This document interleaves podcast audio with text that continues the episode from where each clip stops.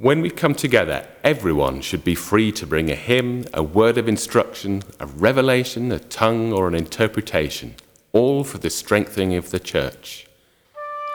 So many leaders of churches as of nations have but one way of responding.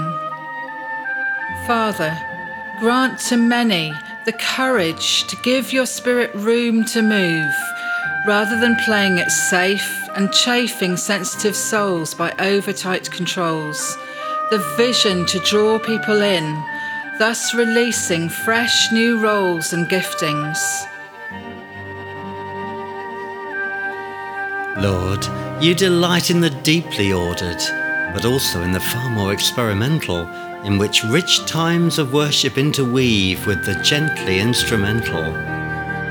Break open the treasure troves of creativity that hidebound churches have all but mislaid. And may we as leaders have the courage to search and follow where you lead. We pray now for leaders as they come to mind, first in the church and then in the world, to develop a more participatory vision. And for those whose confidence has been knocked by deep division, get the devil off their back and restore them on track. In Jesus' name, Amen.